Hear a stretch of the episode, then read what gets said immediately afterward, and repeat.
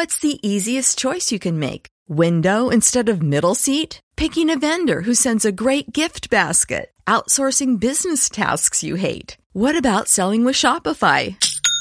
Whether you're selling a little or a lot, Shopify helps you do your thing, however you cha-ching. Shopify is the global commerce platform that helps you sell at every stage of your business. From the launch your online shop stage to the first real life store stage, all the way to the did we just hit a million orders stage. Shopify's there to help you grow. Whether you're selling scented soap or offering outdoor outfits, Shopify helps you sell. Wherever and whatever you're selling, Shopify's got you covered. Sign up for a $1 per month trial period at shopify.com slash try. Go to shopify.com slash try now to grow your business, no matter what stage you're in. Shopify.com slash try. Lo siento. Pero yo no quiero ser emperador. Ese no es mi oficio. No quiero gobernar ni conquistar a nadie, sino ayudar a todos si fuera posible, judíos y gentiles, blancos o negros. Tenemos que ayudarnos unos a otros. Los seres humanos somos así. Queremos hacer felices a los demás, no hacerlos desgraciados. No queremos odiar ni despreciar a nadie.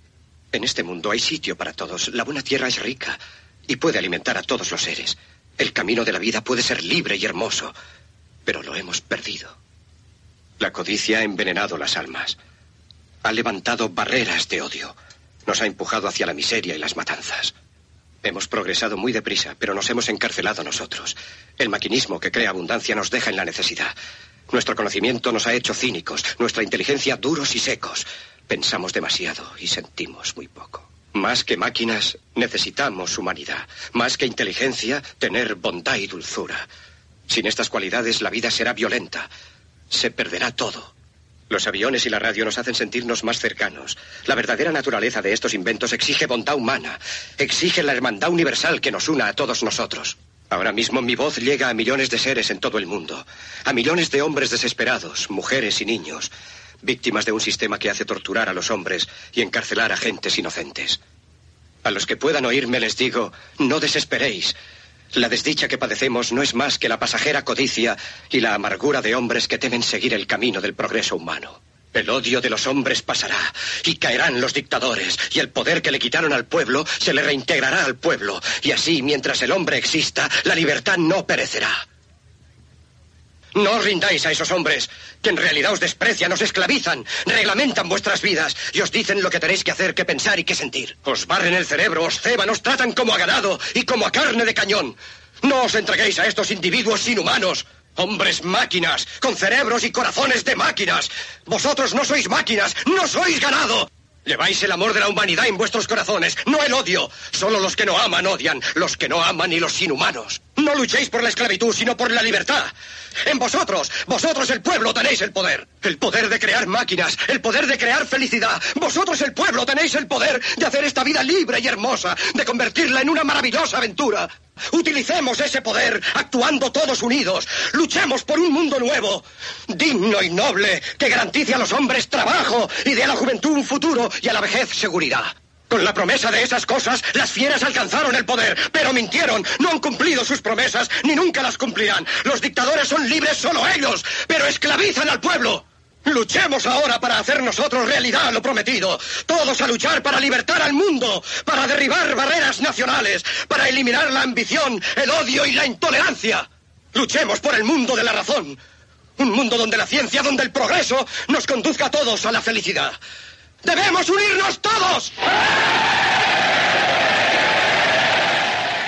Muy buenas, familia de Enigmas al Descubierto y familia de Lecturas de lo Desconocido. Wow, sí, eh, mezclamos hoy dos programas. Esto va a ser una cosita muy improvisada. Me vais a disculpar porque yo por mi parte no sé cómo va a salir. A ver si por Pedro lo tiene un poquito más estudiado, pero nos vamos a juntar con Pedro Girón, director de Tertulias de lo Desconocido. Bienvenido a, a esta historia que estamos haciendo hoy, a ver cómo sale. Perdóname. Nada, muchísimas gracias. Encantadísimo. Ese, yo lo hemos titulado como especie de duplex, ¿no? Entre Enigmas al Descubierto y Tertulia de lo Desconocido. También vale para mostrar un poco esa camaradería que existe entre programas de radio, que no hay rivalidad en absoluto. Y de estas eh, cosas que surgen espontáneas. Estamos hablando eh, por WhatsApp y de pronto surge un tema y dice, oye, ¿por qué no lo hablamos? Oye, ¿por qué no lo tratamos los dos programas, hacemos a la vez para Evox? Pues yo por mí encantadísimo y aparte que es un tema que se las trae, ¿no? Que si quieres presentamos un poco a, los, a los oyentes, a la audiencia, y es lo que la escuela no te enseña, que hay cantidad de cosas que podemos hablar, pero también está, creo que tenemos conectado a otro compañero, ¿no? ¿Serás? Exactamente, nos acompañaba, como no podía ser de otra manera, Miguel Navarro, que seguro que al estar metido en política, me da igual del bando del que sea, una persona que está luchando por un interés por su pueblo y demás, estoy seguro que también tendrá algo que aportar cuando hablemos en el sentido de cómo en las escuelas se da un aprendizaje, una enseñanza bastante obsoleta y demás. Me vais a disculpar porque, antes de nada, Pedro, me gustaría que también retomaras tú ahora mismo como que estamos en tertulia de, lo desconocido y me dieras la bienvenida, por favor. Sí, por supuesto. Pues estamos en un programa que hacemos especial para Ivox y el bueno, nos hemos juntado pues tanto Serás García, director de Enigmas al Descubierto, como un servidor, tertulia desconocido y bueno, pues Serás. Muchísimas gracias de verdad por aceptar también pues una cosa que surgió y que realmente yo creo que es interesante, como decíamos antes, esa esa dualidad, ¿no? Este duplex entre dos programas e intentar divulgar un tema, ¿no? Muchísimas gracias, muy bien hallado por estar también en Tertulias de lo Desconocido Radio. Y sinceramente me parece un tema muy preocupante al punto al que hemos llegado con lo que es la educación. Yo voy a hacer ahora mismo una pequeña pincelada y me gustaría que, entrara Miguel Navarro a que nos comentase a ver qué, qué es lo que opina él y luego ya seguiréis, seguimos la rueda.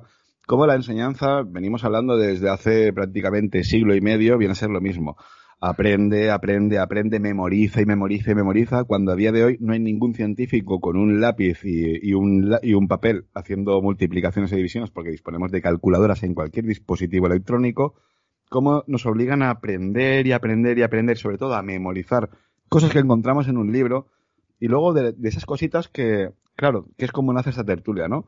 Como en los colegios, por ejemplo, pues nos enseña primeros auxilios, no se enseña que los chiquillos sepan controlar un poco el dinero, entre comillas, sepan controlar la situación de cuánto cuesta un, ese aparato electrónico que estás utilizando, si se te cae y se te rompe, lo que le puede costar a tus padres el comprar uno, el tiempo de horas de trabajo que implica, el saber valorar las cosas, algo que tampoco se enseña, y entramos ya en debate si queréis, es que no enseñamos a compartir y tampoco enseñamos a cooperar. Enseñamos simplemente a competir. Aquí hay que ser el mejor. ¿Quién es el mejor de la clase? ¿Quién es el que más corre cuando hacemos las pruebas de, deportes? ¿Quién es el más listo en algo? ¿Quién es siempre el, el, máximo en algo, no? Y se nos olvida que a lo mejor esa persona sola, hablando de una unidad, acabaría muerta si estuviéramos hablando de una montaña porque no tendría esos compañeros que uno le da calor, el otro le aporta alimento, el otro le da un poco de distracción. Yo sé que el tema es muy complejo, pero Miguel, hablamos de educación, hablamos de enseñanza ¿Cómo, ¿Cómo ves tú que estás metido en política esta porquería de, de lo que a los niños a día de hoy se les taladra el puñetero cerebro? Bueno, primero, muy agradecido que contéis conmigo en esta locura de mezcla de programas que me habéis sorprendido, pero bueno, eh, bueno, opinar. Eh, yo opino que no cambiaba, no cambiaba eh, la educación, la enseñanza que tuve en mi época con la que hoy en día se está, se está dando. Eh, yo creo más en, la enseñanza, como tú has dicho, serás, por ejemplo, yo en la formación profesional. Realmente creo mucho en, e, ello porque, porque a, mí que me enseñen matemáticas que luego no las voy a utilizar, que sí tienes que saber algo, pero ya, te lo están enseñando en, en tus primeros inicios del colegio. Em, prefiero más eh, la formación profesional que te está enseñando cómo trabajar, cómo, cómo utilizar un elemento a mí que me digan en un planito cómo realizar esto no me sirve para nada. A mí me ha llegado un, todo un ingeniero de la rama eléctrica y no saber hacer un empalme en una caja. Sí, muy bien hacerlo en, directamente en el papel, pero en lo práctico no saber ni por dónde meterle mano. Entonces veo ahí un fallo tremendo. Y ahora más aún que aún con suspendidas. Perdóname, Miguel, perdona, dices, perdona, Miguel, estás diciendo que hay un fallo tremendo. ¿Hay un fallo tremendo o realmente lo que hay es una imposición por parte de los gobernantes, del gobierno, del sistema, para que los niños no aprendan más de cuatro cosas? Que sí, que sí, es una imposición, porque que gobierna uno, cambia la, la ley de educación, llega otro, la vuelve a cambiar. Vamos a ver, la ley de educación tiene que ser universal tenía que ser eh, todo el mundo eh, la misma educación, no lo mismo estudiar en Suiza que estudiar en España, por ejemplo. Es que yo, no sé, es que veo en esta educación mucho, mucho, muchos, muchos fallos. Es que no, hoy en día la gente que sale, no sale preparada realmente. Un biólogo, sí, hace su carrera, pero ¿no sería mucho mejor que hiciese mucho más años de práctica? ¿O que estuviese un, un médico realmente eh, eh, haciendo muchas prácticas en un hospital? Esos ocho años que te tiras eh, en la universidad, y luego el que te vienen mil. Pues oye, la mayoría de, de, de, su carrera, ¿sí? haciendo prácticas. Es como, como si yo soy electrónico y no soldo en mi puñetera vida una resistencia o un, o un transistor. No sé cómo hacerlo. No sé qué va, qué sueldo antes, si, si la resistencia o el transistor. ¿Me entiendes? Pues evidentemente tú sueldas antes la resistencia y luego el, el transistor. Pues cosas como esas, si no te lo explican, si no lo realizas, y, y luego la, la agilidad en hacerlo. Tú sabes que cuanto más, más, más veces haces un, un, un, trabajo, luego te salen más rápido y mejor. Pero sí, sí, bueno, esto no quiere decir que la educación, que la enseñanza no, sea, no, no sea válida. Ojo, la enseñanza es válida. Pero yo le doy también mucha más importancia, que no le quito a lo, a lo anterior, de mucha práctica. Mucha práctica y estar con gente que realmente sabe. Hay gente que no tienen la carrera y saben más que uno que ha hecho la carrera. Es que a mí me ha pasado, es que en la rama eléctrica me ha pasado a mí, como te comenté antes, venía un ingeniero, sí, sobre el papel lo hace muy bonito, pero es que luego llévalo ese papel a la práctica. Es que no da ni una, es que tiene que modificar ese proyecto 50.000 veces, hasta, hasta un técnico de un ayuntamiento no saber cómo hacerlo. A mí me ha llegado a pasar que llegar un técnico que ha hecho todo su proyecto de una canalización donde se va a poner un montón de farolas de iluminación de la población y no pensar que por la zona que le ha puesto no se puede realizar. Porque el punto donde le ha puesto hay un parking, hay una entrada y salida de vehículo. Perdona, perdona, Miguel. Esto es, es por la situación, me imagino que sabemos mucho de teoría, sabemos mucho de libros, hemos estudiado mucho, pero luego en la práctica no tenemos ni idea. Esto me recuerda, por ejemplo, cuando sale el típico cura hablando de sexualidad o hablando de cómo llevar un matrimonio. ¿Cómo vas a hablar tú de sexo si nunca has echado un polvo? ¿Cómo vas a poder explicar tú lo que es llegar a un estado bueno, de teoría serás. sí, claro, Pedro, perdóname, adelante, Pedro, adelante.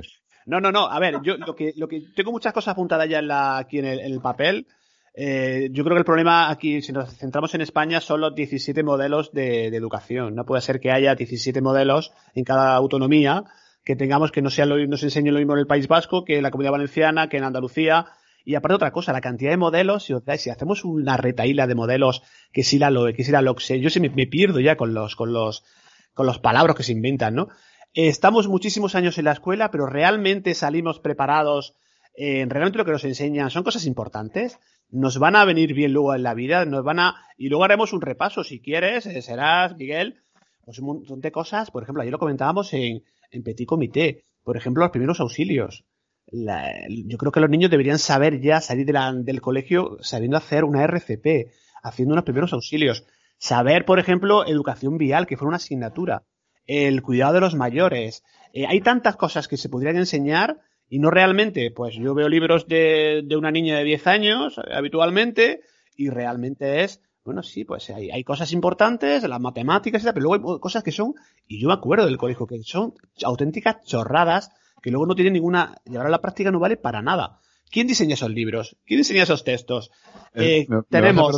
sí, sí. Perdóname, Pedro. Un, una, una, experiencia personal, ¿vale? ¿Sí? Eh, yo nazco en Tenerife, por circunstancias de la vida me crío en Valencia, ¿no?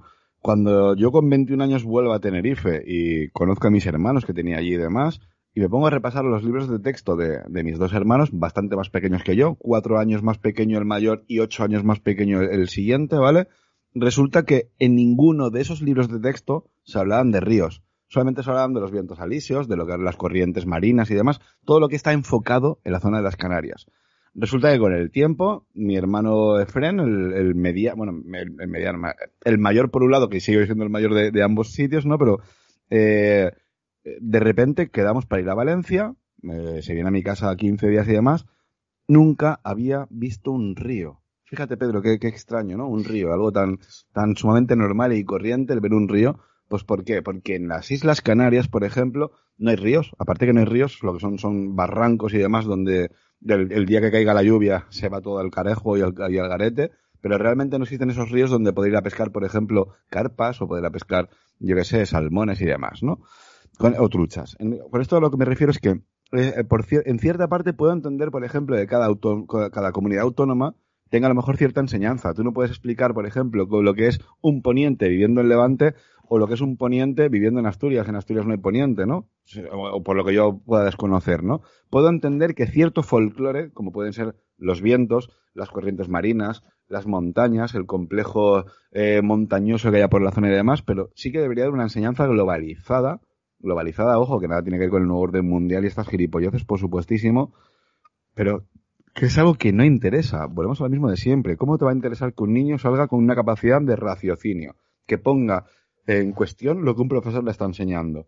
Automáticamente, como cuestiones, sales, sales, ya no sales a la pizarra a apuntar, es que te sales a la puta calle, ¿no? Imagínate lo mismo extrapolado. En este caso os puedo poner el caso de, por ejemplo, Jorge León, eh, gran amigo del programa, que ha colaborado alguna vez que otra con nosotros, estando en la universidad y hablando de, psicología con, con, un profesor, una profesora en este caso, la profesora lo echó porque le dijo, tienes dos opciones, o te callas la boca y aprendes lo que yo te tengo que decir, o te coges y te vas por la, por la, por la puerta a la calle se levantó y se fue a la calle, ¿no? Claro, ese, es el modelo. Claro, exactamente, es el modelo para que desde niños, desde niños se te va taladrando el cerebro para que tú encajes en esa rueda del sistema que es ir a una universidad, pagar por un título universitario y simplemente por haber pagado vas a creer que sabes mucho más que los demás. Y hay mucha gente que no se da cuenta que sin haber estudiado absolutamente lo más mínimo, tiene una inteligencia mil veces superior que al señor que tiene cuatro, cinco o seis carreras que las ha pagado a golpe de teja y a golpe de soltar la pasta.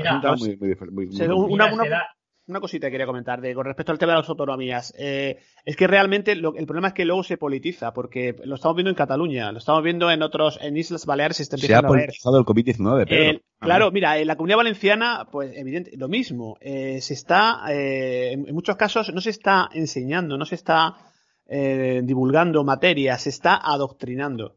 Y entonces eso es un problema serio. Y claro. Te lo puede decir Miguel Navarro cuando tú coges un libro de texto en Valencia. Yo, yo, claro, yo ya tengo casi 40 tacos, tío. Pero cuando yo era un crío y era un mocosete y cogías un libro de texto y en valenciano y veías las palabras o terminología en catalán, tú decías, hostia, ¿qué pasa aquí? Hoy en día igual, ¿eh? Sí, igual. No lo sé si hoy en día, pero yo estoy viviendo en Mallorca. Peor, peor, Peor todavía. Pues peor, porque en la universidad mi hija no da valenciano, da catalán. Catalán. Eso para empezar. Me parece horrible, me parece horrible, con todo el respeto. Pero, pero, pero, pero, el problema no es ese solo, es que si uno viene del País Vasco a Valencia, tiene que tener, tiene que aprender valenciano, bueno, catalán, y si va a Cataluña lo mismo. Es que no hay derecho, es que tú eres funcionario y te tienes que examinar en Valencia los de los de cualquier otra zona y lo tienes crudo. Pero escúchame, que es que yo con 14 años dejé de estar viviendo en la comunidad valenciana para, para irme a vivir a Mallorca y en Mallorca las matemáticas, las ciencias me las daban en mallorquín. Que yo decía, hostia, es que si tú coges a un payés de, Barcelona, a un señor del Horta Sud de, Valencia y a un payés mallorquín y los pones en una misma mesa redonda a hablar y no se entienden entre ellos. Yo las clases tan sumamente básicas como eran unas matemáticas las tenía que aprender en mallorquín. Y yo no me enteraba de nada porque ya venía con ese valenciano, el bola de drag que me gustaba mucho, el bola de dragón que la veía en la TV3 en Cataluña, y de repente me voy a vivir a una comunidad autónoma donde mezclan esos dos dialectos y, sacan un tercero, es completamente diferente, y yo suspendía, pero básicamente porque es que no me enteraba de nada de lo que me decía un profesor. ¿Cómo le puedes hacer a un niño que viene de fuera? Claro, aquí nos podemos poner en el término de, no, es que, Jalo, son 40 alumnos, uno viene de fuera, pues que el, que viene uno, que aprenda un poquito la lengua. Lo podría hasta incluso entender, ¿no? pero ¿por qué se tiene que utilizar unas matemáticas o, cualquier cosa que no sea el, idioma mallorquín? Da el idioma valenciano, da catalán, da mallorquín, igual que el que quiera dar aragonés baturro, o el que quiera dar gallego, o el que quiera dar vasco en la castola. Me da absolutamente igual. Ahora, eso lo haces a términos de enseñanza para que vayan aprendiendo. Pero tú no puedes dar materias, imagínate, dar religión en otro idioma y te viene un niño de, de, otra ciudad o de otra comunidad autónoma donde no, se, no tienen este tipo de dialectos y religión, algo tan básico como es religión, que tiene que ir a, a, hacer la comunión y demás, se la están dando en catalán, en valenciano, en mallorquín, en gallego o en vasco. Pero eso no pues solamente el problema. Se das, imagínate el, que viene extranjero que no sabe hablar ni español y tiene que entrar a la escuela y tiene que aprender valenciano Pero, ojo, saber pero una cosa es que tú ya vengas extranjero y tengas que aprender el idioma de ese ¿Pero país. qué vas a aprender? ¿Pero qué vas a aprender si no sabes español? ¿Cómo te lo explica el, el Bueno, pues profesor? Si aquí- que aquí encima en te mezclan Cataluña- con el resto. Miguel, aquí en Cataluña yo conozco mucha gente que emigrantes, inmigrantes, se cambian los términos cada por tres. Inmigrantes, ¿qué inmigrantes? Es que yo no entiendo. Ahora ahora ya, bueno, como se cambian los términos y ese neolenguaje que otro día hablábamos, ¿no? Eh, que vienen aquí y automáticamente aprenden el catalán, pero vamos, el catalán, vamos, eh, perfectísimo, o sea, que, que pero, te- ¿cómo se, lo- pero ¿cómo se lo explicas, Pedro? ¿Cómo se lo explicas si no te entiende de inicio? A ver, tú dímelo a mí. Te lo digo porque mm, mi cuñada es profesora de inglés. Imagínate dar el inglés bien, pero porque muchos saben inglés. Pero cuando te lo estás explicando en español, es que no, te, no se entera. Es que, ¿cómo se lo explicas a una persona? Y no solamente eso, encima están mezclando las mismas clases. Pues imagínate a un sordo, a otro que, no sé, es que, ¿cómo se lo explicas? Pues mira, ya hemos visto en el ratito de charla que la enseñanza, uno de los problemas, desde mi punto de vista, es las comunidades autónomas. Que evidentemente para algunas cosas, eh, claro, lo- los localismos evidentemente tendrán que estudiar las cosas locales, de, de pues como decía antes, eh, Serás, eh, los ríos y los ríos, tal. Yo me acuerdo que estudiábamos todos los ríos de España. Me sé las rías gallegas, las altas y las bajas. Me sé, todo, me sé la- la- las capitales. Porque te, te lo no sabíamos, no lo sabíamos todo, Pedro. Es que, es que Pero fíjate- se están quejando del ratio. Si es que en mi época éramos por lo menos 50 en la Claro. clase y no había ningún problema de ratio. No, ahora, ahora tiene que ser de- aprendíamos. de 25 niños y últimamente ya con separación de ya he visto, ¿no? El problema que está viendo, ¿no? Eh, pero el problema, mira, el problema de la, de la educación se está viendo también, por ejemplo, en el tema de la sanidad, de las comunidades. Tenemos 17 modelos de eh, sanidad, 17 modelos de educación. Y a lo que vamos, lo que decíamos antes y retomando un poquito el, el- el inicio, ¿no? De, de este proyecto de, de programa y de, de enigmas y, de- y tertulias. Estamos haciendo fábricas, son fábricas, son cadenas de montaje, en el cual a, las personas, a los niños, no se les enseña a pensar. Se les enseña, se les, a que obedezcan, a que no tengan criterio propio y que hay muchas cosas que evidentemente se escapan. Pues, por ejemplo, como decíamos antes, y me gustaría que lo comentáramos después, una cantidad de cosas que se pueden enseñar que realmente van a ser buenos para ellos y para la comunidad donde vivan.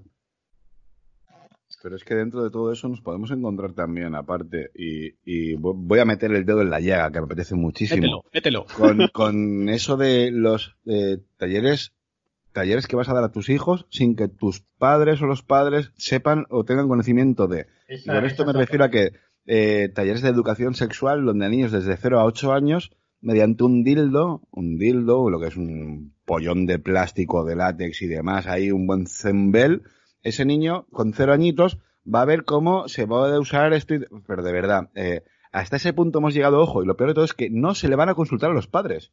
Pero ¿cómo a un padre no se le puede consultar a- y, y no puede decidir a qué quiere su hijo o no? ¿Cuál es esa educación? O sea, estamos, estamos haciendo que niños pierdan el cerebro por completo, esa capacidad de raciocinio y ojo, no pienses diferente a los demás. Como tú cojas un día y llegas a tu casa, llegas de, tu casa al colegio y digas, es que en mi casa no se ve la tele, leemos libros. ¡Oh, el tonto que lee libros! ¡Wow, vamos a pegarle! O sea, hemos llegado a ese punto de ya de bullying psicológico y, emocional hasta el punto de que nos lo encontramos a día de hoy. Cualquier persona que vaya en contra de este sistema, como vayas en contra del gobierno, eres un puto facha. Si estás a favor del gobierno, eres un puto rojo. Hemos llegado a un punto en que, como estés en, en término de ambos, eres un, eres un rojo fascista. Y dices, lo que pasa es que sois todos gilipollas, tío. Hemos llegado a un punto de, de verdad, a un niño tienes que comerle la cabeza cuando posiblemente desde cero a lo mejor a cuatro años, lo primero que tienes que hacer es de- dejar ver cuáles son sus actitudes. Habrá niños que les gusta más la música. Yo me imagino que para mí la guardería, entre comillas, perfecta. Yo sé que esto suena muy a, bueno, esto es la panacea, ¿no? De, de mi felicidad mental para un niño. Coño, que en una guardería hubieran instrumentos musicales, hubieran libros, hubieran todo tipo de cosas que puedan tocar, palpar, sentir, experimentar con ellos mismos y puedan desarrollar. Porque te vas a dar cuenta qué cantidad de críos tienen unas capacidades increíbles para la música, para la oratoria, para el cálculo mental, para la, la- la- la música, simplemente para, para el arte. Y no, ya automáticamente los cerramos todos, le cogemos con ese candado, le cerramos la mollera y poco a poco le vamos absorbiendo el cerebro. No, y quieren que sean todos iguales, serás. Eh, y, si una niña destaca, un niño destaca en, cosas artísticas, no, no, no le van a, dejar. No, no, eh, por lo menos hasta que salga de ahí, de ese, de ese círculo, se dé cuenta y tenga capacidad de, irse a una escuela y tal. Pero quieren que seamos todos absolutamente lo mismo, iguales. Es, somos, son como clones. Como veíamos el, el vídeo de Pink Floyd, que comentamos Tienes ayer. que encajar en el sistema, Pedro. Yo tengo que explicarte desde bien niño que tú para el día de mañana tienes que, como las cucarachas, naces, creces, te reproduces, te desarrollas y con el tiempo y con cucal aerosol te mueres, ¿no? Vale, perfecto. Pues tú lo mismo. Tú tienes que nacer y automáticamente vas a una guardería donde te van a empezar a comer la cabeza con que las vocales, los colores, no sé cuántos. Vas a un colegio. ¿no? Y la ideología de exigir- género. Y la ideología, y- ideología de género que es una cosa que Pero se es va que eso ya es está enseñando ya. Esta es otra. Que- Mira, pero es que ¿queréis eso, ya, vamos a escuchar? ver, eso ya roza lo absurdo, Pedro, cuando de normal a un niño no puedes estar hablando de ideologías. Si ya si con 10 años eres incapaz de saber ni para qué tienes una polla delante. Con perdón de la expresión, de verdad, yo siento mucho por la gente que nos está escuchando, porque yo sí que no pienso editar nada de esto, ¿no? Vamos a ver. Si tú con 10 años eh, los niños tienen pene y las niñas tienen vulva. Bueno, pues vale, pues muy bien, pero es que tú ahora con compartiré 10 una, con 10 A y ver si podemos con 12 compartir una años, perdóname y termino ya, y con Sí. 10 y con 12 años, tú estás pensando simplemente en que eres un niño, estás jugando y tal y igual, no le das importancia a las cosas hasta que de repente entras en contacto con. Y de ahí viene, por ejemplo, si tú eres un niño que está siempre en la calle, que vas, en la época, por ejemplo, fíjate, en los años 80, ibas a los recreativos, tal, te juntabas con gente mayor, y un chiquillo con 12 años podía estar con un tío de 22, y podía haber escuchado el término de revista porno, Playboy, Penthouse, bueno, vale, eso era muy de oídas y demás. A día de hoy todos los niños tienen un smartphone donde pueden acceder hasta violaciones, asesinatos. Estamos insen- insensibilizando a los chiquillos desde el momento en que le damos una aplicación de un smartphone, ¿no? Y ojo, y luego ya cuando nos metemos con nuestros términos de educaciones sexuales, orientaciones y demás y todo el puñetero rollo. Pero ¿por qué no dejáis que los niños desarrollen esas capacidades, que aprendan y demás? Y luego ya el que quiera adorar a Cristo o a Satanás o a lo que sea, que sea acorde a sus creencias y a la experiencia adquirida. Dejad de comerle la puta cabeza a los niños. Y el futuro es desolador. A ver si Es podemos que se me hincha la vena con estas mierdas, tío. Se me hincha la vena y perdona. A ver si puedo compartir un, un pequeño audio que vamos a ver, porque esto es el panorama a largo plazo ya presente es desolador. A ver si podemos Es que viendo a la personaje que estás Bueno, poniendo, pues está vamos a escuchar. que- pero, Mira, a ver si pero de podemos verdad, escuchar- por Dios, venga, va. A ver. A muchas feministas heterosexuales les cuesta hablar de sexualidad porque la sexualidad es un foco de desigualdad eh, heteropatriarcal. No solo las feministas lesbianas tenemos que tener una agenda sexual cuestionadora del heteropatriarcado, lo valoro primero que en ningún otro campo del mundo estaríamos hablando, o sea, lo estaríamos trayendo a colación ante una realidad del 99%, o sea, quiero decir que un discurso, si el 99% tiene que ver con el patriarcado, las mujeres o son mujeres, eh, bueno, traer a colación el 1%, vale, porque a un hombre no se le, en este sistema no se le puede desempoderar absolutamente. Y eh, eh, la, la viola, él siempre puede violarla, es decir, el poder patriarcal está siempre presente. Suponiendo que ella tuviera unas fantasías, digamos, distintas y quisiera, por poner un ejemplo, vamos a decir, penetrarle analmente con un dildo, seguramente él la daría un tortazo, no le gustaría, no querría. Es decir, que. Ah, corta esto ya, tío, ya, venga, ya. ¿Qué os parece? Pues yo creo que es Uf, un documento es que no que, puedo, no puedo, el que me no- Bueno, yo ya la había- que- Eh, bueno, va- hay que verle la cara para saber cómo es esta. Pero vamos, por favor, Pedro, pero mira, antes de nada, tienes que decir quién es esta señora, ¿vale? ¿De dónde sale esta señora? Y cuáles son las cuatro o cinco parrafadas que ha soltado, que son brutales, como decir las gilipolleces que suelta. Yo no sé cómo. Mira, ¿sabes lo más triste de todo esto? Es que hemos llegado a permitir, el- eh, eh, hemos llegado a consentir que en los colegios, a niños que ni siquiera saben cómo son los mocos, ni siquiera saben lo que es una padre, un padre, una madre, porque son tan sumamente pequeñitos, ya les queremos ofrecer un dildo para intentar enseñarles educación sexual. Gracias a toda esta gentuza, se habla de no, es que los fascistas, que los fachas, que no sé cuántos. Hemos llegado a un punto donde ahora mismo ya todo vale. Si no respetas, eres un facha. ¿Cómo que si no respeto? O sea, hemos llegado a un punto en el que ya hay personas que se dedican a hacer el amor con la naturaleza. O sea, se refriegan por el suelo en pelotas, se refriegan con los genitales con un árbol, porque hacen el amor con la naturaleza. y vale, con, los entonces, objetos, con los objetos también. ¿no? O vale, claro, es que va a llegar un día que yo diga, mira, me siento muy unido con mi gato. y no, no, y con el, la- coche, con, con el coche vimos un Con- y un- el tostador, coche, con el tostador, una tostadora. Claro, claro, pero, pero, O que ojo, siga con el tostador y le, y le enchufa el enchufe. O sea, la conecta al enchufe. Pero como no lo aceptes todo, todo este tipo ya de paranoias mentales, porque a ver, yo puedo entender la homosexualidad, puedo entender que haya gente a lo mejor que tenga ciertos complejos o ciertas historias, pero inmensamente la mayoría está, si le quitas el internet, lo tendría mucho más claro. Es que en internet te mete, no, mira, qué tal disforia de género, empiezas a ver disforia de género. Hola, ojo, escúchame, que nos van a poner fino, nos van a poner de fascistas, de homófobos y de todo. El que me tacha de fascista y de homófobo, simplemente digo, eres un pedazo de subnormal que no tienes ni puñetera idea de por dónde van los tiros y no me conoces de nada. Porque soy el primero que te cago en la política. Y me sabía, sabía, que te gustaría el vídeo y sé que te entiendes, entonces sí. Perdón, perdón. Tranquilo, no, no, pasa nada y aparte son, son discursos, si os dais cuenta, digamos que eso que tanto critican, ¿no? De los hombres, de el heteropatriarcado, eh, la violencia, eh, no es una violencia verbal hacia el hombre, es que, es, que no, hay por dónde cogerlo. es que todo eso es política, que no, que no os dais cuenta que todo es política. No sabes, es que es política, es que bueno, pues en la, la directora. Piensa la gente, esta, esta, este personaje que ha salido hablando, primero, es que, es que, vamos, es que es para pegarle los guantas en el momento. Pero si dices eso, Miguel, si, dices eso, enseguida te van a tachar de, de machista. A mí me da igual, es que yo soy políticamente incorrecto. De machirulo, exactamente. Me, me da igual, me, da igual. A mí me da igual, pero vamos a ver, la democracia te permite expresar tu opinión, y mi opinión es esa. Igual que yo eh, expresa la suya. Porque vamos, que exprese ya su opinión no significa que yo tenga que aceptarla. Ojo. Es, una, que aparte es una Pero a ver, el problema, el problema de, la, de la realidad. Los hombres no violan. A ver, el, viola el violador. No viola ni, ni, ni, que narices. Los hombres no violan, señoras, señores. Eh. El, viola el violador. Pedro, el violador eres ya, tú, ya, ya, la canción. El problema está en cuando esta gente llega al poder. Está empezando a cobrar dinero público, dinero público, por unas ideas que son realmente estúpidas y absurdas, porque cuando nos basamos en la igualdad, no tienen que haber términos ni de machismo ni de feminismo. O sea, si tú eres feminista eres buena, pero si yo soy machista soy malo, ¿cómo hemos crucificado el tema? Si eres machista eres malo, si eres feminista eres bueno. Entonces no puede haber la palabra igualdad porque entonces ya ni siquiera hay una igualdad. Es bueno ser feminista, pero es malo ser machista. No, la igualdad implica que es todo igual, no pueden haber términos por medio. Y luego, el problema está en que cuando llegan estos subnormales al poder, cuando esta gentuza de mierda se les da el título y la capacidad para que en un colegio a criaturas que ni siquiera, vuelvo a repetir, saben que vean porque tienen algo por ahí abajo que, sacan un chorro, pero no saben ni para, para qué les sirve ni para qué lo van a utilizar el día de mañana y de repente vienen estos personajes y empiezan a decirles, no, mira, es que esto es mejor que lo hagas así tal y igual. No, dejar a los niños en paz de una puñetera vez porque los niños primero tienen que aprender a sociabilizarse, aprender a no competir tanto, a, a compartir, a colaborar, a desarrollarse como personas. Luego vamos a intentar enseñarles cosas que sean muy necesarias. Claro, habrá que enseñarles un mínimo de historia. Habrá que enseñarles, a, sobre todo, a no repetir los fallos que hemos cometido a lo largo de la historia. Habrá que enseñarles, como muy bien decías en un principio, Pedro, primeros auxilios. Hoy en día un niño está en tu casa, a ti te pasa cualquier mierda, ese niño se va a quedar de...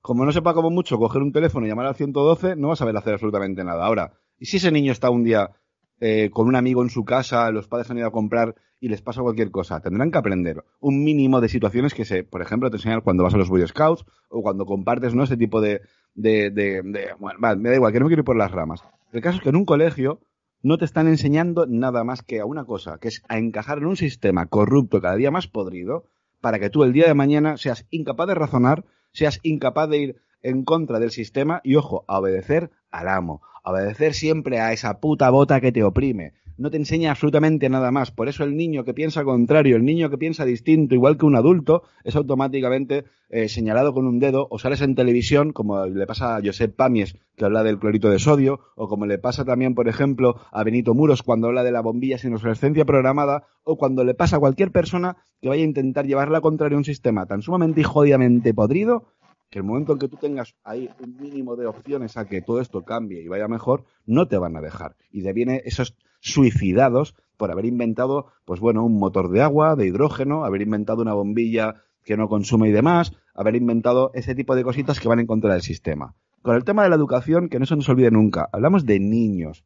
Los niños no deberían de ser tocados por ningún tipo de creencias hasta que sean mínimamente adultos, que yo creo que realmente nunca llegas a ser adulto como para entender muchas cosas, pero déjalos que tengan por lo menos 18, 19 años, que sean mayores de edad, para ellos decidir, me gusta más la religión cristiana, la religión musulmana, prefiero ser heterosexual o homosexual, pero no empiezas un niño de cero años a machacarle la conciencia con que el heteropatriarcado y estas putas gilipolleces que lo único que sirven es para tener una sociedad completamente distanciada. Y ojo, que no se los olvide nunca, dentro de esos círculos LGTBI, XYZ, con ese número pi que viene detrás, ni entre ellos se ponen de acuerdo.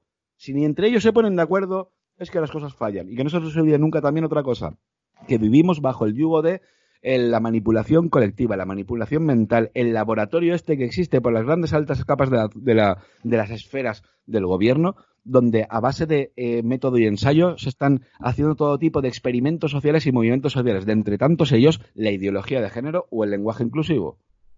No, y la, si me permites, la, y, bueno, y, evidentemente las redes sociales que hacen su trabajo, ¿no? Ahora, ahora muchas niñas y muchos niños quieren ser tronistas del, del programa de televisión, quieren ser, participar en Gran Hermano, quieren ser influencer, esas palabras que se, que se salen. No dejes que... tu hijo se pase todo el puto día delante de una pantalla, enseñale que tiene que tener unos valores y demás, y verás como tu hijo tiene muchos más conceptos de la vida y valores que cualquier tontito que se tira 15 horas delante de una puta pantalla. Aparte de los primeros auxilios, que, oye, que es que hay, un, hay en los centros comerciales hay un montón de maquinitas para RCP, pero realmente son un peligro y si no lo utiliza una persona que sepa puede causar un problema eh, más que una solución es, eso mismo que tú estás diciendo, Pedro, yo lo, yo lo he estado discutiendo, porque yo sí que he hecho los cursos de RCP. A ver, hay mucha gente que hace cursos de RCP, lo hace a través de Internet. Una mierda patatera. Una mierda patatera. Te lo digo yo, te lo dice Miguel Navarro que ha hecho un RCP. Ha habido gente que ha estado haciendo el curso a través online, ir a hacer una RCP y no saber hacerlo. ¿Por qué? Porque tú necesitas el muñequito tumbado y que tienes que hacerle la RCP. Y si no lo haces bien, no va a salir bien. No, no, que hay, una cadencia de movimiento. Y que nunca va a ser, nunca va a ser lo mismo, Miguel. Pero que nunca va a ser lo mismo hacerle el boca a boca a un aparato que sabes que es un muñeco. Perdona, que ya no se permite hacer el boca a boca. Vale, pero lo que me refiero es que por internet te puedes sacar el título de nutricionista, por ejemplo. Ahora, no es lo mismo el hacer una RCP, hacer un masaje cardiorrespiratorio a, a una persona que se ha ahogado que hacerlo delante de un muñeco. Que luego viene el factor humano, cómo puede influir. Que es algo que, por ejemplo, volvemos a lo mismo. No se enseña el colegio a situaciones donde entre compañeros.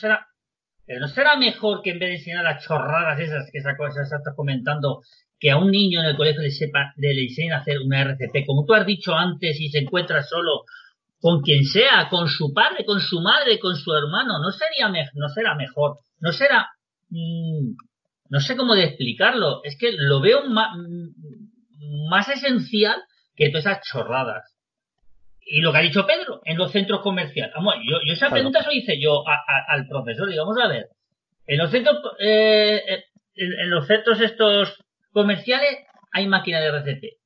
Pero ¿quién la utiliza? ¿Quién la puede utilizar? Está muy bien que te sepas cómo poner las, las, los parches en el, en el cuerpo, en el cuerpo porque te lo está diciendo la máquina.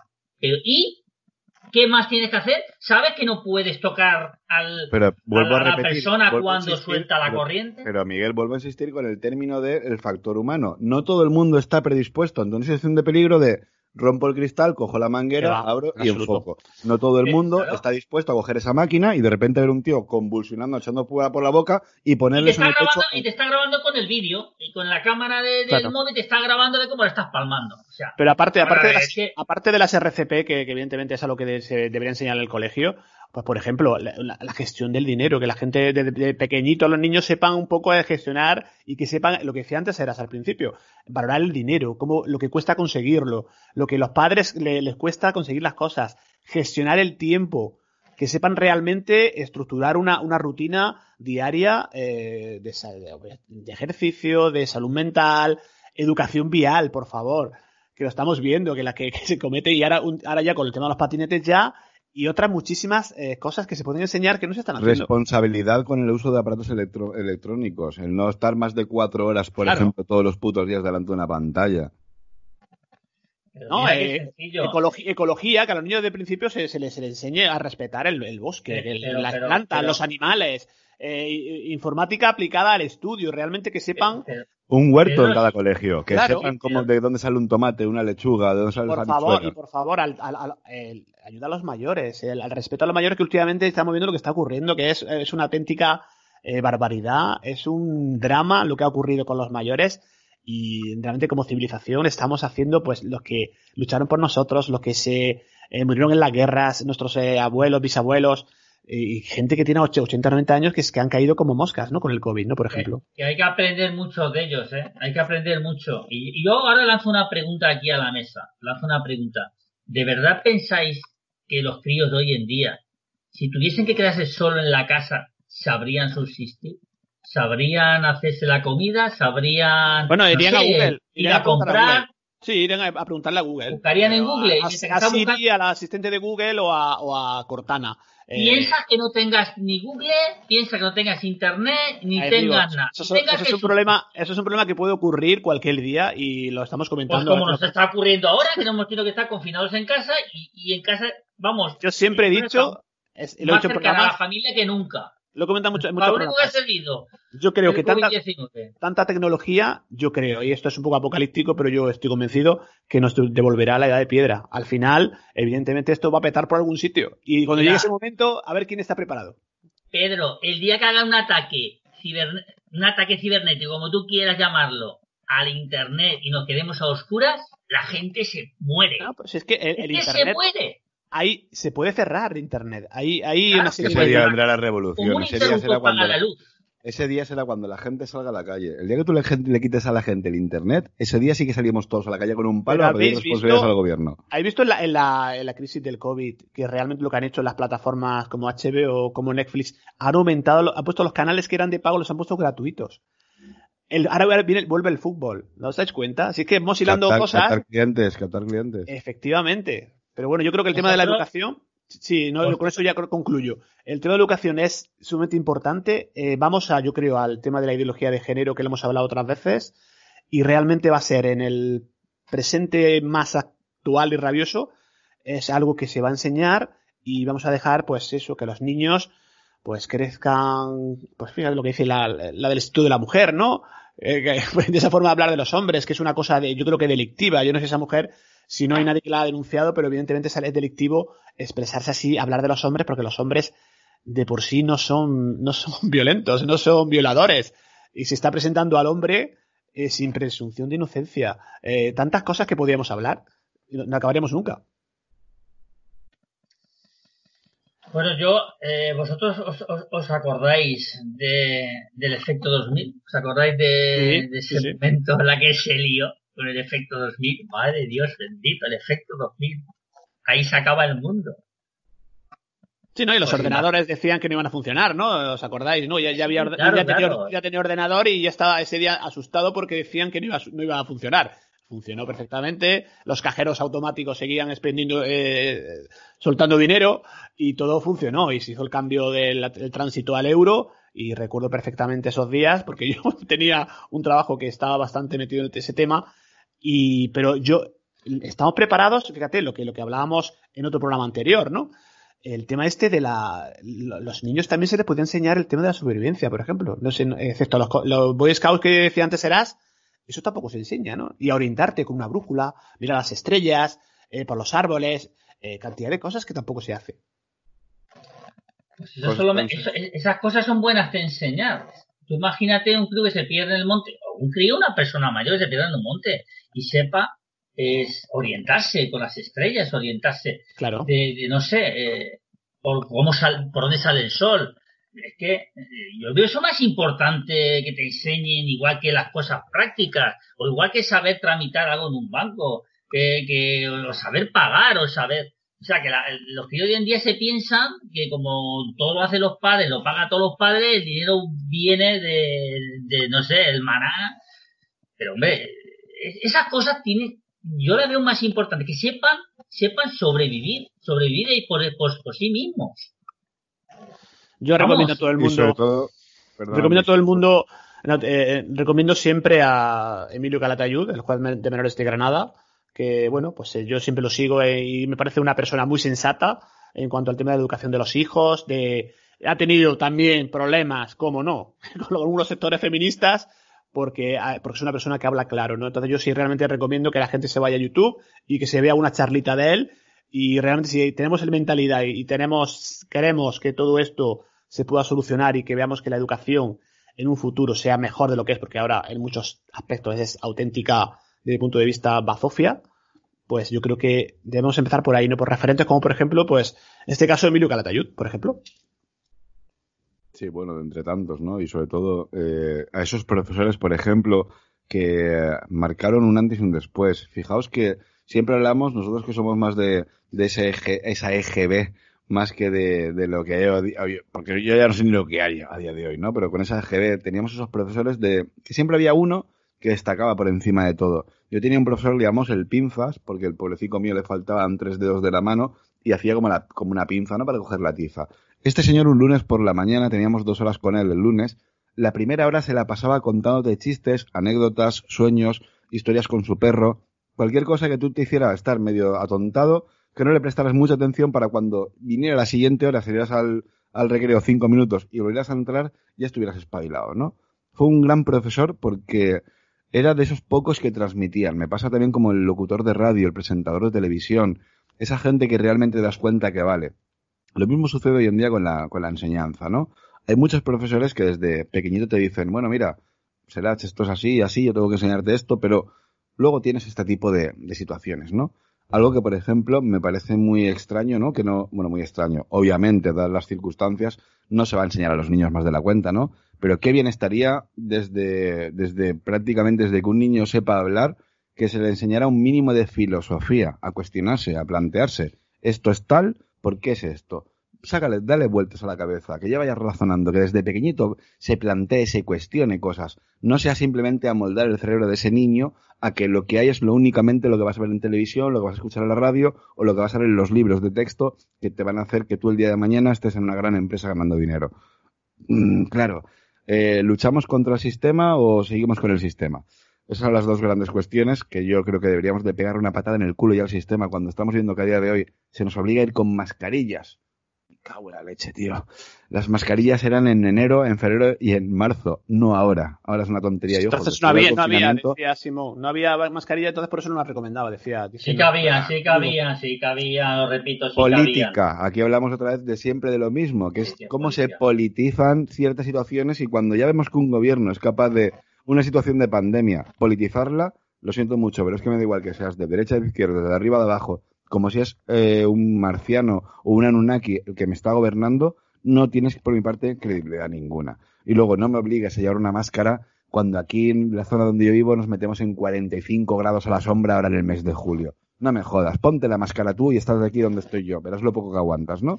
Me parece que hemos llegado a un punto que eh, somos capaces de salir a la calle a pegarnos de hostias y a romper el Zara y a, arrasar por completo un Zara porque en Estados Unidos Estoy hablando de, por ejemplo, se fue en Mataró, en Girona, eh, de repente una población de color negra, son negros, la verdad, las cosas como son, arrasan con un centro comercial. Eso es, así luchas tú contra el racismo. Ya para empezar. en, Francia, también. Eh, sí, sí, pero ya para empezar, fíjate que, que, me parece ya surrealista que se monta todo este pitote porque han matado a un negro.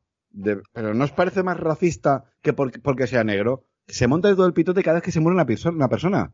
Cada vez que se mata una persona en el mundo por un acto policial que se monte todo este tipo de manifestaciones, ¿qué pasa? Que si son blancos no pasa nada, ahora estará el típico tonto de los cojones que dirá, oh, será, es que eres un racista de mierda. Y yo le diré, mira, y tú eres un gilipollas del culo. Me estoy poniendo una expresión para que todo el mundo me entienda que es que, dadas las circunstancias, ni era factible el 8M, ni era factible que nos, nos pongamos en la calle a, manifestarnos por un, el tema de racismo, de verdad, pero si es que en Estados Unidos se mueren a diario, mejor, más, mejor dicho, más que se mueren, asesinan a diario policías, sobre todo en la zona de California, a señores de raza negra, prácticamente a diario, mínimo, mínimo seguro, que si, buscamos estadísticas y hacemos cábalas, mínimo va a ser uno diario. Y no se montan estos pitotes. Ahora, que estáis montando este pitote cuando de repente el gobierno te ha hecho que tú tengas hoy un familiar que esté a punto de fallecer, fallezca, y no puedas ir a visitarlo porque establecemos fases de confinamiento, pues bueno, menos mal que estamos en la fase de Steven Spielberg, que es la fase 3, estamos en los encuentros en la tercera fase, donde ya podemos tener un acercamiento, ¿no?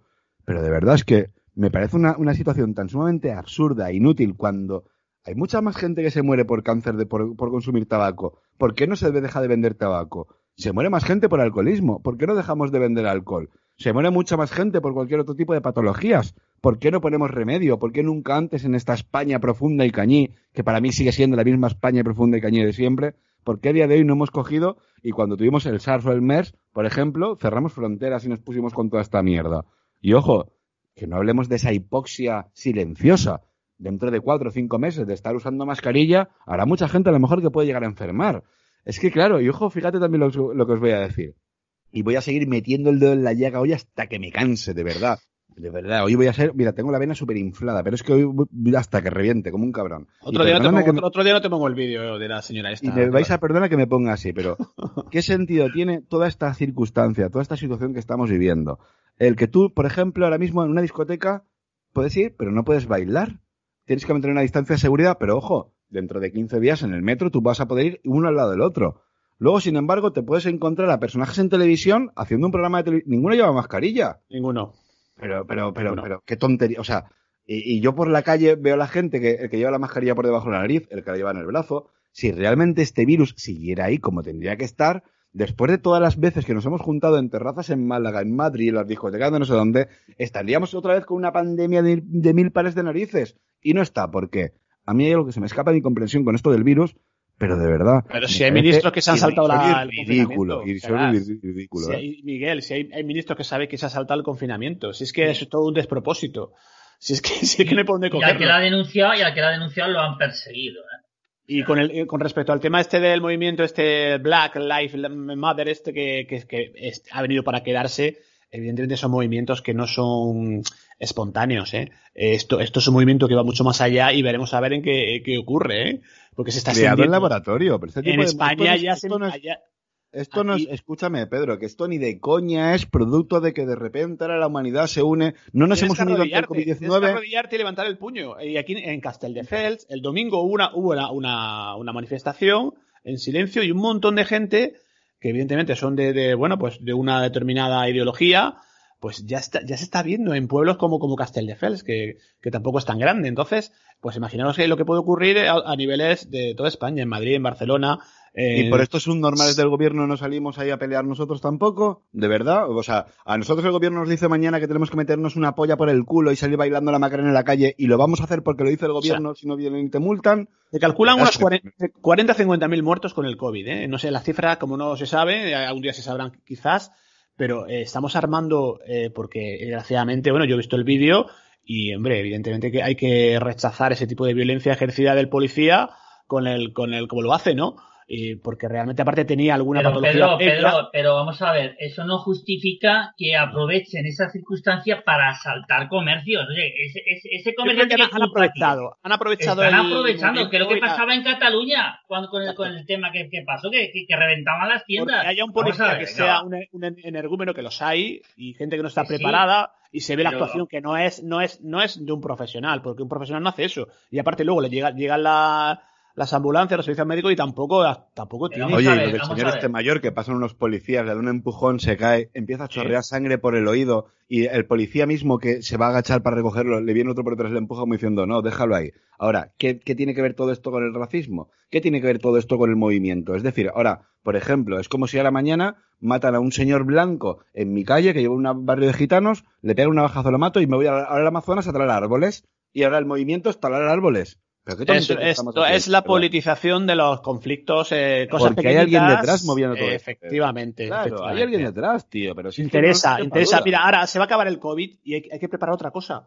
Y dentro de poco se empezará a hablar otra vez, pues, no sé, la revolución de los yayos, las, las pensiones, el tema del terrorismo, el tema catalán va a ser inmediato. O sea que son temas que van, pues, eh, perdóname, tú que vives en Barcelona y en la zona de Cataluña, eh, ¿cómo puede ser que Torra pidiendo tanta independencia y demás, ahora le esté pidiendo al gobierno de España y al gobierno central no sé cuántos miles de millones de euros. O sea, no eres independentista, ¿qué haces pidiéndole ahora al gobierno? No sé, yo es que soy un poco gilipollas ignorante con el tema. Históricamente será, se ha arreglado este tema con el dinero. Lo que pasa es que ya no basta solamente con el dinero. Es eh, evidentemente, el dinero le hace falta aquí a la Generalitat y les, vendrá muy bien. Pero me entiendes, les hace falta como a las demás comunidades, Pedro. Pero, ¿me entiendes, Pedro, por dónde voy con el tema de ahora de repente Quintorra tanto independentismo y que nosotros somos aquí tal y igual, ahora viene a querer chupar de la teta, eh, yo me estoy perdiendo algo con pues todo fíjate, De, decir que los españoles tenemos una tara, eh, somos unas bestias con una tara en el ADN, no sé qué historia. Eh, pero pero esto, esto no viene de ahora, viene de la época de Felipe González, ¿eh? que ya se ya pactaba pues con.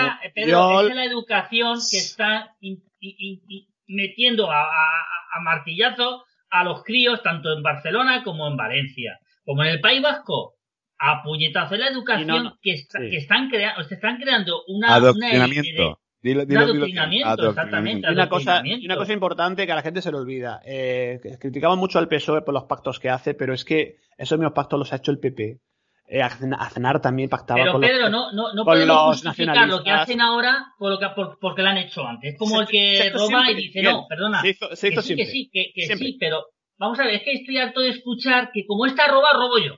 Vamos a ver, el que entra tiene que solucionar lo que ha hecho mal el anterior. Y, dale, y, y, y, decirlo bien clarito, nosotros lo solucionamos y esto, y esto lo han hecho mal. Pero lo que tú no puedes es justificar que como lo han hecho mal los anteriores, yo también lo voy a hacer mal. O sea, vamos a ver. Pero Miguel, se critica, por ejemplo, el pacto con Bildu y con Bildu se pacta en otros sitios exactamente lo mismo. Lo que pasa que es todo, es todo de una propaganda política eh, realmente asquerosa. O sea. No, mira, el problema es la ley electoral que tenemos, Pedro. Tenemos una ley electoral de mierda como la educación. Lo mismo. ¿Me entiendes? Y por esa mierda de, ley electoral hacen estos pactos. Uno, no, lo que no puede valer lo más votos en, el País Vasco más que, que, que en Valencia o en Teruel una persona, una persona un voto, tío. la concesión, es que la concesión, a, ver, la concesión a, las autonomías, y con eso termino, la concesión a las autonomías, esto de las nacionalidades históricas, a mí me hace mucha gracia. ¿Qué pasa? Que Andalucía no es una comunidad histórica, al andaluz que es. Claro, si nos ponemos o, o, Aragón, ¿qué pasa? Región de Murcia, te va a venir con, sus, con su folclore, o Asturias, es que todo ejemplo. Viene, todo parte serás de, de, de, un fallo en la Constitución española, que se reconoce esa, digamos, esa prebenda, y, y a partir de ahí ya todo ha venido eh, por lo que tenemos ahora, que Galicia, eh, País Vasco. que la Constitución española dice que tienes derecho a una vivienda digna y a un trabajo digno y a todo digno y demás, tal y igual, bla, bla, bla, me parece genial. La Constitución española la coge conforme les interesa a cada uno. Claro, eh, la, la, ley es igual para todos. Ya lo, estoy, lo estoy viendo con el Rey Emérito, que de repente, con una subvención de 80 millones o, o de, de, pavos ahí, y ha salido indemne, y va a salir indemne, claro, por supuestísimo que sí. Ahora, yo quiero darle una vuelta de tuerca con el tema de la educación. Fijaos que hablamos de comunidades autónomas. Yo puedo entender, fijaos que yo, por ejemplo, siendo de origen canario y habiéndome criado en Valencia y habiendo vivido en Mallorca, puedo entender ese, ese arraigo, ¿no? A las costumbres, al tener un folclore. Dentro de que es el folclore, eh, exista, no voy a decir que un idioma, porque para mí nunca va a ser un idioma, va a ser un dialecto va a ser un dialecto como en Canarias puedes tener ciertas palabras con el término guanche. Es el, dialecto que había, por ejemplo, en Canarias. Lo mismo vas a encontrar en Valencia, en Mallorca, en Barcelona, en Asturias con el bable o el galaico, ¿no? Que te puedes encontrar en Galicia. Y ojo, ¿y, por, qué no? ¿Por qué no serás? ¿Por qué no puede ser un idioma? Perdón, no, no, lo veo como un idioma porque no está generalizado, porque es algo que pertenece al folclore, algo que, que no, no, es que hablen miles de personas alrededor del mundo. Lo Espérate que no, salga un torra canario y verás tú la que lía. no, no, no, pero mira, escúchame, ¿sabes, ¿sabes, lo bueno? Mira, que tenemos una audiencia muy inteligente y la gente que nos escucha va a saber por dónde tiramos el tema. Luego estará siempre el tonto del culo de turno que dirá, ¿estáis diciendo tal porque la, la conquista de Aragón, este lo otro? Sí, perfecto, todo lo que tú quieras. Ahora, yo no estoy metiendo eh, esa, esa, terminología me refiero a que, por ejemplo, cuando hablamos que en una sociedad nos encontramos con un folclore muy arraigado, dadas las circunstancias. No es lo mismo lo que se vive, por ejemplo, en Galicia o en Asturias, con ese frío, ese invierno, donde hay una serie de folclore, el no salgas a la calle de noche porque hay brujas, porque hay demonios y demás, porque te puedes morir congelado, ¿vale? Al folclore que puede haber, por ejemplo, en Islas Canarias o en otro tipo de lugares donde el ambiente es completamente diferente. Hay un folclore muy arraigado, hay una tradición. Eso nunca puede eliminarse, nunca se puede perder, por supuestísimo. Y ese dialecto, esa forma de hablar, porque hablamos de, por ejemplo, Barcelona, eh, bueno, en general Cataluña, Comunidad Valenciana, eh, eh, Comunidad de Baleares, ¿vale? O el bable o el galeico, ¿vale? Perfecto, incluso el vasco, me parece genial. Y, así nos metemos con el vasco, podríamos estar incluso hablando de una lengua que podría tener hasta cierta relación con Mesoamérica. Fíjate ya por donde puedo rizar el rizo, pero no van por ahí los tiros, me refiero a que es muy bonito y está muy bien el tener tradiciones. Y está genial que tengamos ese cultivo de tradición y lo, y lo pasemos de padres a hijos, pero nunca como una obligación, siempre con, una, el, con el único afán del arraigo, ¿no? Por tu cultura. Tú no puedes poner, por ejemplo, eh, a un niño que aprenda eh, un, eh, un, dialecto como es cualquiera de estos, ¿no? Gallego, catalán, eh, valenciano, mallorquín o vasco, cuando por ejemplo ese niño resulta que sus padres vienen de Barcelona, vienen de Madrid o vienen de, yo qué sé, de Mallorca o de Cuenca y se meten en una ciudad donde tiene ese pequeño dialecto y se dan las clases, la materia original se dan con ese dialecto. A ese niño lo vas a, lo vas a volver loco completamente. Ahora, que haya una, una segunda, digamos, o una especie de, un subespecie en este caso, ¿no? De asignatura donde se dé por arraigo al, a, tu folclore esa, esa, no sé, ese dialecto, me parece genial. Oye, que se dé el valenciano en las escuelas, que se dé el catalán en las escuelas, que se dé el vasco, el gallego, lo que tú, como lo quieras llamar, me da absolutamente igual, me parece genial. Ahora, primero, no lo impongas como lengua, porque lengua realmente no es, cuando hoy en día todo el mundo habla castellano y todo el mundo que te habla en valenciano, tú vas a Valencia, vas a Barcelona, vas a cualquier otro sitio, si te están hablando en gallego y tú hablas en castellano, te van a contestar en castellano, porque es la educación que tenemos todos, quitando siempre los descerebrados de los cojones, que siempre te lo vas a encontrar. Ahora, no lo impongas como eh, materia a pues bueno, a, eh, si estamos hablando de puntos y de evaluaciones, pues no me pongas esa materia como que vaya a puntuar, ¿no? Con todo esto.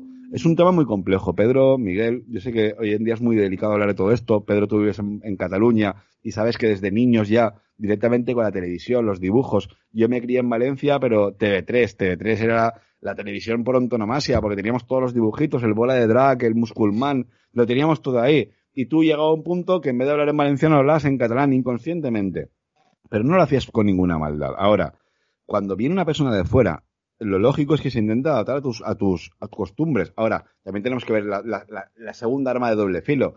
¿Yo qué prefiero? ¿Que el que venga de fuera aquí a consumir me hable en mi, en mi idioma? ¿O voy a intentar hablarle yo en el idioma general para que me entienda, que poco a poco se adapte y conseguir un cliente más, ¿no? Es que es muy, es muy fácil que tú quieras exponerte con un idioma. Y, voy a poner también un punto muy personal. En el año 80 y, en el año 92, perdón, excursión del colegio, eh, Barcelona 92, todo, todo el rollo este, pues cada vez que nosotros íbamos a una terraza, íbamos a algún sitio o algo, nos hablaban en catalán. Y nosotros nos, nos sorprendía, ¿no? El decir, coño, te estoy, no te estoy hablando en valenciano. Vengo de un colegio que hablamos valenciano, te estoy hablando en castellano. ¿Me hablas en catalán? En más de una ocasión nos dimos media vuelta y dejamos de consumir una terraza por eso. ¿Por qué? Porque hay mucha gente que todo lo lleva al término personal. Y se nos tiene que olvidar todas esas putas barreras que son ideologías impuestas por un sistema. Eh, ideas de mierda con todo el tema de, por ejemplo, la sexualidad. Cuando hablamos de esa terminología del lenguaje inclusivo, que si nos ponemos a mirar toda esta gente que habla con el lenguaje inclusivo, dices, eres una mezcla de gallego asturiano con catalán valenciano, porque hablas mucho con la E, eso o es que eres tonto del culo. Claro, y todo esto viene, ojo, impuesto por este eh, Ministerio de Desigualdad, porque a mí de igualdad no tiene absolutamente nada cuando ponemos siempre el término femenino por delante, la igualdad es neutra, por lo menos para mí. Se ve que yo soy muy, muy libra y como buen libra que soy, el término neutro, la igualdad, es un término donde ni me tiro hacia el masculino ni hacia el femenino. Y de es algo que no se respeta a los colegios. Y tú a un niño, volviendo al tema de, de la educación, a un niño no le puedes comer la cabeza con dos, tres, cuatro, cinco años, incluso me atrevería a decir que hasta doce, cuando empiezan esa adolescencia. Bueno, claro, obviamente con la tecnología cada día mucho más avanzada, pero hasta los diez años un niño tiene que aprender a relacionarse, a hablar, a muchísimas cosas que son mucho más importantes que aprender a sumar, aprender a hacer raíces cuadradas que lo va a dar enseguida y sobre todo a que si un dildo sirve para masturbar de una manera una vulva o si tú como tienes genitales tal tienes que no sé cuántos o tienes que aceptar todo tipo de ideología de género. Me parece una aberración que a los niños se les dé ese tipo de educación sexual cuando yo, en los años 80, la máxima educación sexual que tenía era en la calle hablando con un tipo los futbolines y demás, que obviamente no digo que eso sea lo mejor, por supuestísimo, Dios me libre de decir eso. Ahora, no me parece lo más correcto que una persona que ni siquiera conoce a mi hijo, cuando lo más lógico es que sea yo como padre o como tutor y demás, quien tenga ese primer contacto, no me parece lógico que una señora que no conozco de nada, y ojo, y sin pedirme permiso a mí, le enseña a mi hijo pues a utilizar, por ejemplo, un consolador, que esto lo hemos hablado en distintos programas con esta mierda de, la revolución sexual que hay a día de hoy. Perdóname que me hayas tenido. No, no pasa nada. Yo para ir concluyendo, porque, bueno, me reclama en otras tareas que hay que seguir haciendo, pues, eh, a ver, en cuanto a, aquí se inventó el término este de la discriminación positiva y empezó a, empezamos a cagarla en muchos aspectos. En el tema catalán, yo llevo aquí cinco años, eh, experiencia personal, y nunca he tenido el más mínimo problema en expresarme en castellano, incluso, pues bueno, pues al final vas aprendiendo un poquito y si no lo hablas, por lo menos lo entiendes, ¿no? Y la gente es bastante, en general, ¿eh? el 99,99% es educadísima. Y si tú hablas en castellano, automáticamente cambian a castellano. Y en cuanto al tema de la educación, bueno, pues hay una frase que, con la cual yo quiero concluir, y es que yo creo que, bueno, el verbo aprender es el resultado de hacer y de pensar sobre eso que se hace observaremos a la escuela no como un objetivo en vitrina al que asisten alumnos y profesores, sino como un ente dinámico del cual todos formamos parte y somos capaces de incidir en su transformación. Yo creo que tenemos que cambiar un poco el concepto de lo que es la escuela, lo que es la enseñanza y lo que es pues la mente de los niños que es fundamental y es importantísima eh, porque eso enriquece como persona y tiene valores y yo creo que es lo que hay que hacer. ¿eh? Mira, yo solamente sé una cosa, la lengua española, el español es el más extendido en el mundo. En España, donde menos se cuida la lengua española. El idioma está para unir, no para desunir.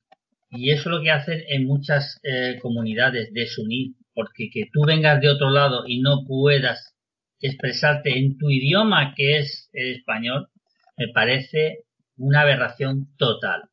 Y luego no tener las mismas oportunidades que uno que vive en una punta que el otro que vive en la otra. ¿Entiendes? Entonces lo que se está creando es la desunión entre, entre los españoles. Porque lo que ha dicho será, estoy completamente de acuerdo con él. No es un idioma, es un dialecto. Y el que diga que es un idioma es que no se entera ni lo más mínimo. ¿Entiendes? En España existe la lengua española, universal, porque en todo el mundo se habla español. Yo estoy en Miami y me queda sorprendido que hablaban español la mayoría de gente, y mejor que yo. O sea, pero es que eh, somos tontos o, tontos del... Bueno, me voy a callar. A, mí también se me enciende, a mí también se me hincha la vena como serás. Miguel es un, es un facha y es que le importa un, un, pimiento. Me importa un pimiento. ¿Qué es lo que nos van a decir? La realidad. Que me, que me digan a mí Vamos a ver, pero ¿desde cuándo es un idioma el, catalán? ¿Desde cuándo es un idioma el, valenciano? ¿Desde cuándo es un idioma el mallorquín? O, el gallego? ¿O el vasco? Venga, no me toquen las narices, joder.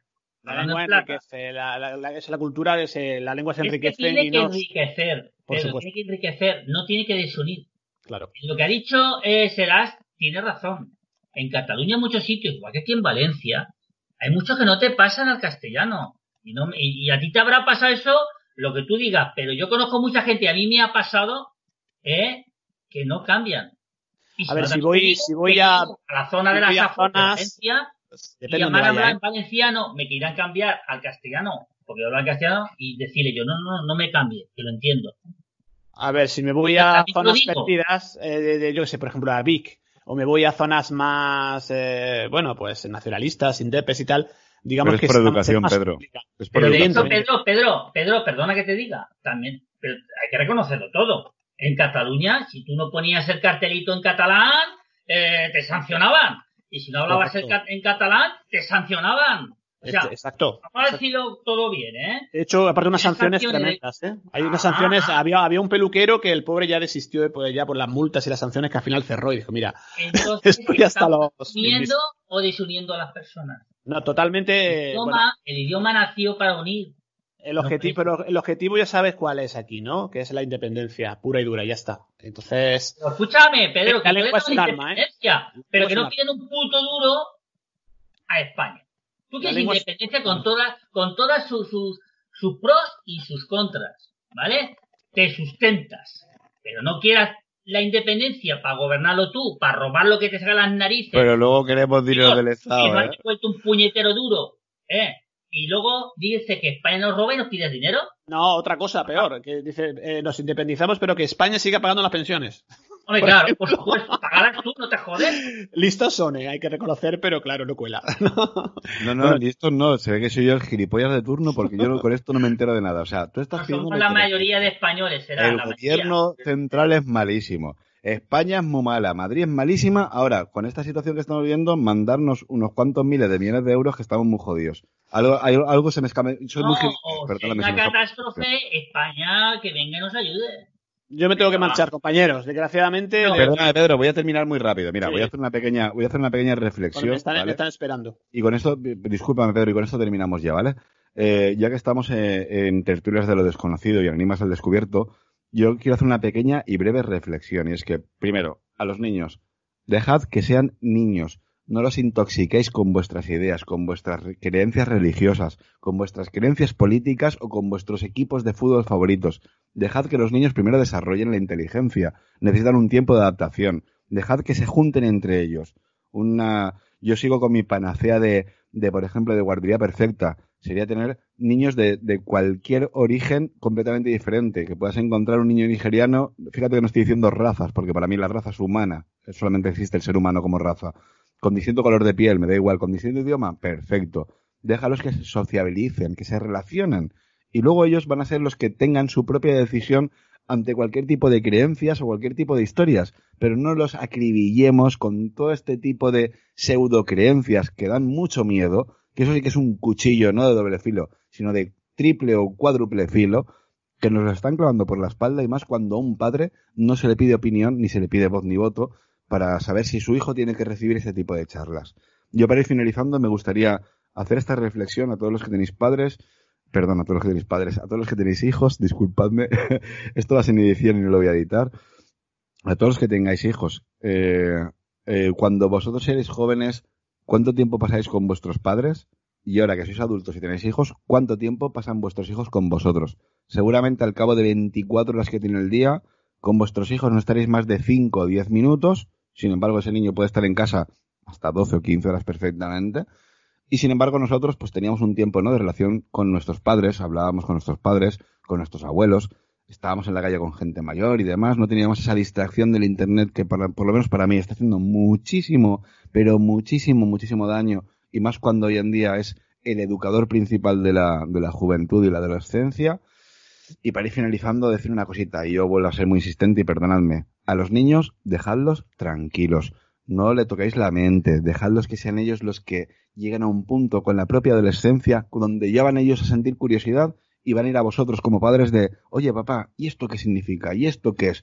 Dejadlos que sientan curiosidad, que debatan, que rebatan entre ellos, que disciernan un poquito y que tengan esa capacidad de raciocinio sin que haya ningún adulto diciéndole, no puedes opinar de esto y de esto del otro porque si no vas a acabar muy mal y vas a estar muy loco de la cabeza. Ya, con eso quería terminar, perdón. Yo lo suscribo para ir concluyendo también. Estoy totalmente de acuerdo. Los niños, dejarlos que sean niños. Por supuesto que se, últimamente no son niños, son muy rápidos o crecen de excesivamente rápido y el tiempo que están con los padres, que utilizan yo creo ni cinco minutos, porque el tiempo que sé que están con los padres, ellos están con el, la tablet, el móvil y el padre lo mismo. Eso es un problema que, que al final eh, pasa factura. Y encantadísimo. Serás, Miguel, de estar con vosotros, de compartir enigmas al descubierto, tertulia de lo desconocido. Un auténtico placer, desde luego. Muchísimas gracias. ¿eh? El placer es mío y bueno, eh, suscribo todo lo que habéis dicho. Estoy completamente de acuerdo de verdad, un gran y fuerte abrazo y, en este caso voy a repetir lo que decís vosotros. El placer también ha sido mío. Un gran y fuerte abrazo, familia, de verdad. Un abrazo, buenas noches. Buenas noches. Y ahora me vais a perdonar que yo haga esta pequeña eh, vuelta a reflexión para toda la gente que nos escuche, que por favor que no tengan en cuenta a lo mejor esos comentarios que hacemos cuando se nos infla la vena, que sean capaces de razonar, ¿no? Desde un principio todo lo que hemos ido hablando y seguramente a ellos también se les encienda la vena que si tienen alguna duda, alguna consulta, por favor, ahí tenéis nuestro, nuestro muro de iVox, donde todo el mundo va a poder hacer alguna pregunta si se la quiere hacer a Pedro Girón, director de Tertulias de lo Desconocido, a Miguel Navarro, creador e inventor de distintos cacharritos electrónicos, o a nosotros mismos. O incluso si queréis hacer alguna corrección o dar vuestro punto de vista, oye, bienvenidos seréis. Perdóname, solamente quería decir esto. Venga, pues ya está. Ahora sí, un gran y fuerte abrazo, familia. Venga, un abrazo, buenas noches.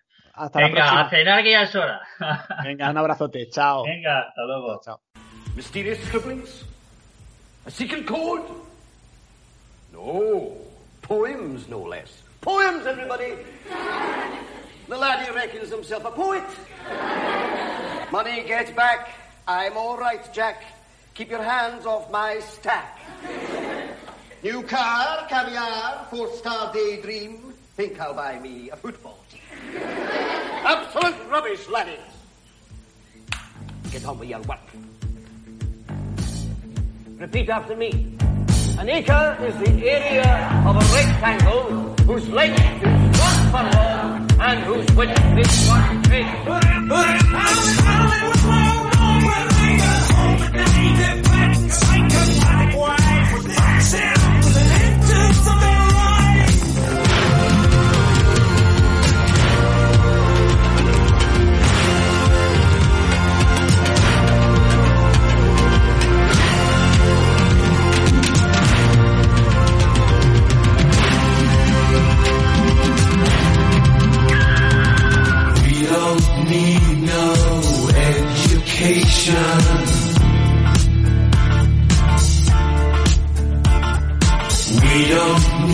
No thought control.